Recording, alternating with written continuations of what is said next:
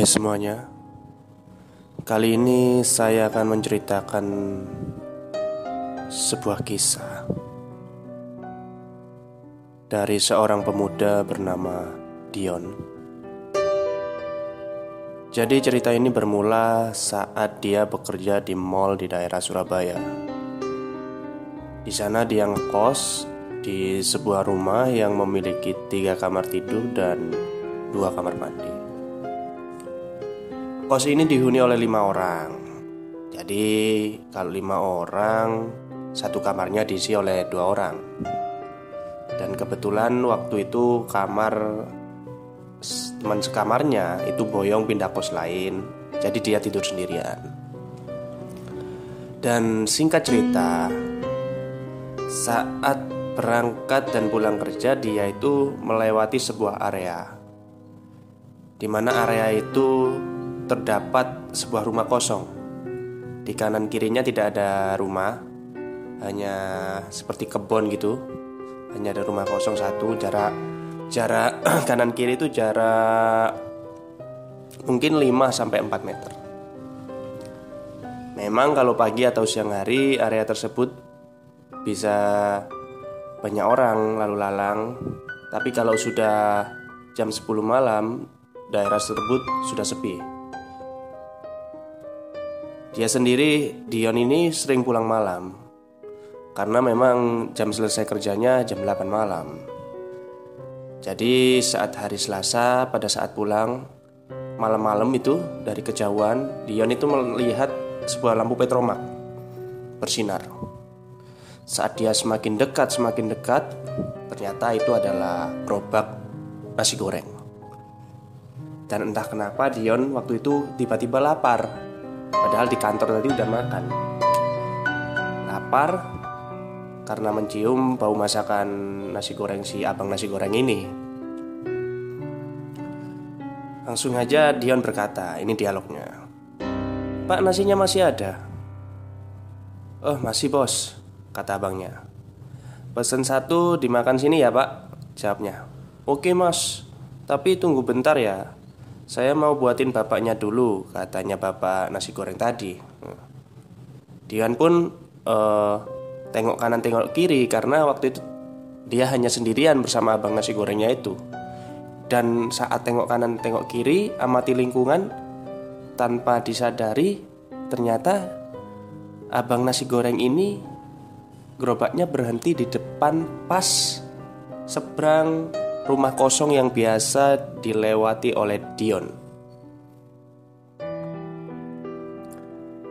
Jadi Dion pun berkata pada bapaknya, "Bapak yang mana, Pak yang pesan?" Uh, berkata pada nasi, tukang nasi gorengnya itu. Loh, bapaknya yang pesan ke mana, Pak? Kok nggak ada?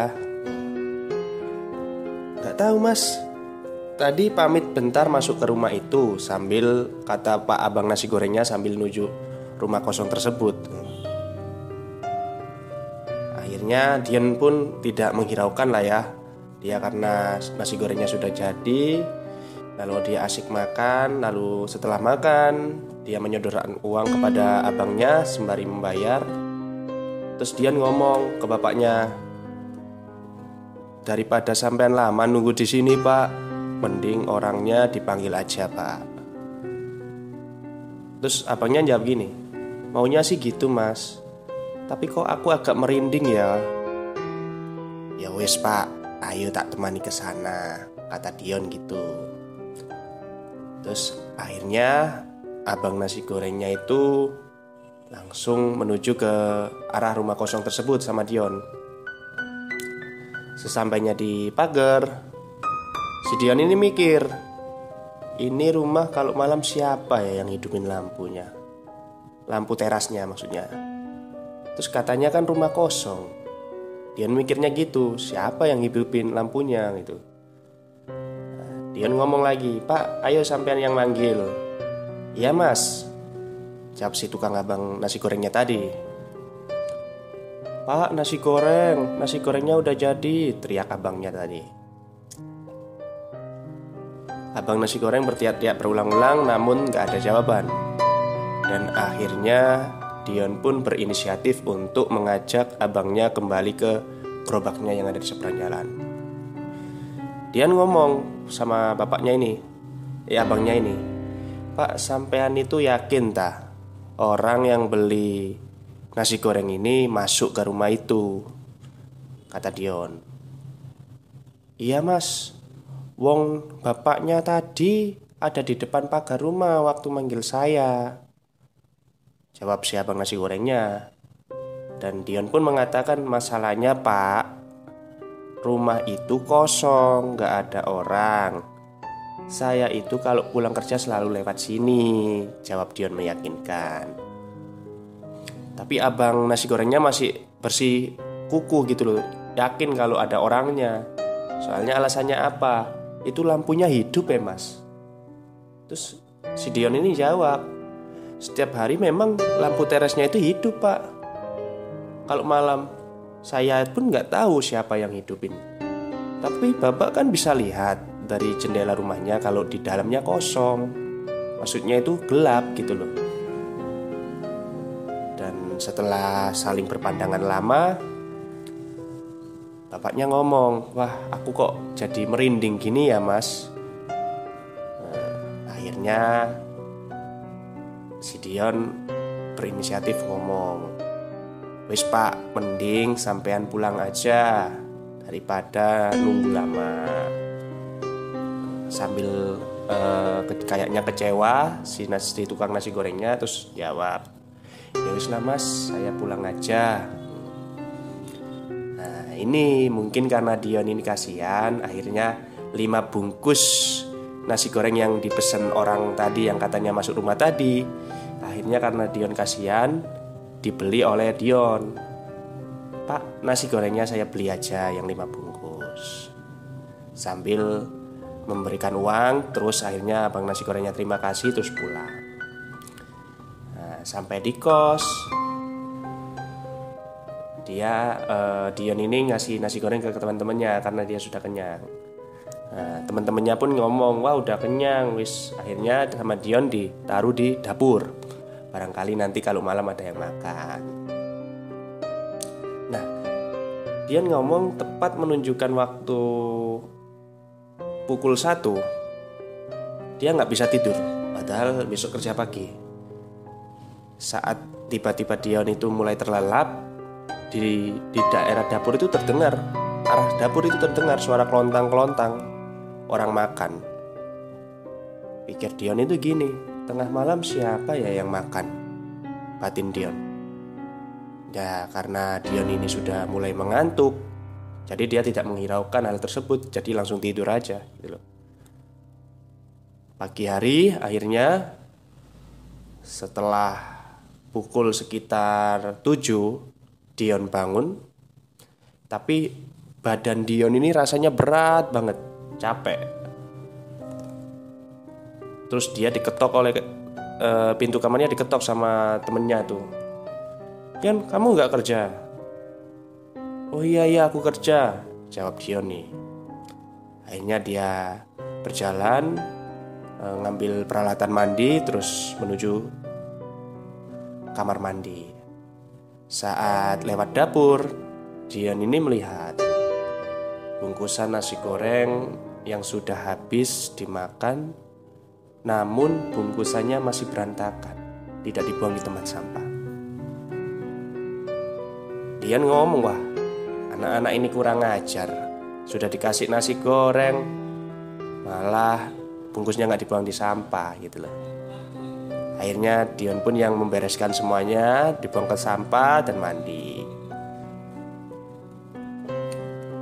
pukul sekitar 2 2 siang Dion izin pulang nih dari kantor. Karena nggak enak badan.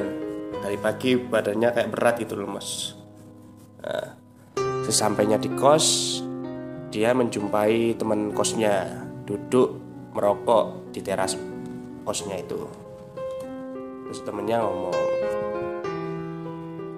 jam segini kok udah pulang Yon? Iya izin. Lagi gak enak badan Kata Dion Kebanyakan nasi goreng kali Sambil temennya tadi kata temennya tadi sambil tertawa. Terus Dion Dion jawab, masa makan nasi goreng satu porsi bisa sakit? Kata Dion. Loh, temennya pun kayak penasaran kan loh. Bukannya tuh nasi goreng kamu habisin semua ya? Jadi lima bungkus itu dikira temennya itu Dion yang habisin. Loh, Dion ya jawab, aku itu cuma makan nasi goreng satu piring. Itu pun di jalan, di abangnya nggak dibungkus itu beda. Nah, temennya pun hanya diam, diem aja. Karena Dion sudah capek, nggak nggak mau uh, nggak mau debat, akhirnya dia langsung masuk ke kamar, lepas sepatu, tidur. Nah pintunya ini dibuka sedikit supaya nggak pengap lah kamarnya mungkin pengap waktu itu kamarnya pengap nah entah kenapa saat tidur itu Dion itu merasa kamarnya itu panas dan sumpek nah saat buka mata dia kaget dia melihat lima orang yang tidak dikenal itu berada di kamarnya. Mereka wajahnya itu berwajah pucat tapi senyum lebar. Sama Dion. Senyumnya itu senyum-senyum menakutkan gitu loh. Ada dua laki-laki dewasa dan tiga perempuan dewasa. Dan salah satu dari perempuan tadi itu duduk tepat di atas dadanya Dion. Melihat yang lain itu tersenyum melihat Dion didudui sama perempuan tadi ya lima empat lima orang tadi gitu loh perempuan yang nindih tadi yang duduk di atas dadanya Dion tadi senyum terus ngomong sama Dion. Pesanan kami kok dibawa pulang mas? Kata Dion sih gitu. Nah Dion pengen bangun tapi nggak bisa. Akhirnya dia mencoba tenang berpikir. Mungkin ini hanyalah mimpi. Akhirnya dia berinisiatif untuk memejamkan matanya Dan berharap ketika membuka matanya Ini semua berakhir. Tapi ternyata sia-sia. Saat buka mata kembali Mereka masih ada di kamarnya Dion. Gitu Dion ini bingung Ini ini ini kayak mimpi tapi terlalu nyata. Badannya itu kaku kayak tindian gitu. Nggak bisa bangun teriak nggak keluar uh, suara dari mulutnya. Akhirnya dia pun uh, berdoa berdoa berdoa berdoa. Akhirnya sampai akhirnya dia tersadar dan bangun. Nah, waktu itu pas waktu Dion bangun suara adzan maghrib berkumandang. Dia masih shock dan tiba-tiba si Aldi nih yang yang tadi ngerokok di depan teras itu namanya Aldi. Dia datang ke kamarnya Dion terus ngajak Dion itu keluar. Yon ayo Yon. Duduk-duduk di teras. Nah, duduk-duduk di depan kosan lah ya. Dion pun ngau, uh, mau. Langsung aja berdiri langsung dia diajak Aldi Aldi duduk-duduk. Nah si Aldi ini tanya Kamu nggak apa-apa Yon Maksudnya jawab Dion. Ya tanya aja. Soalnya mukamu ini pucat Yon. Kata Aldi Pakai bahasa anu lokat Jawa itu Surabayaan itu. Nah Dion ini ngomong Aku habis tindian tadi, makanya rasanya capek. Nah, langsung si Aldi ngomong, kalau tindihannya karena capek sih nggak apa-apa. Tapi kalau tindihannya karena yang lain, nah, kata Aldi sambil menatap Dion nih. Nah, yang lain maksudnya, nah, Dion ngomong gitu. Nah, akhirnya Dion, eh siapa tadi si Aldi ini mau cerita? Oke on, Aku mau cerita tapi kamu gak usah kaget Jadi yang pertama Aku kira yang makan nasi gorengnya adalah kamu Ternyata setelah aku tanya ke kamu Kamu jawab enggak. Soalnya anak-anak lain juga jawab enggak gitu loh. Bukan anak-anak juga yang makan itu siapa yang makan nasi gorengnya? Kata Aldi itu. Nah, si Aldi ngomong lagi nggak tahu kenapa ya aku biasanya masa bodoh dengan hal seperti ini. Tapi beneran akhirnya si Aldi ini penasaran ngomong gitu.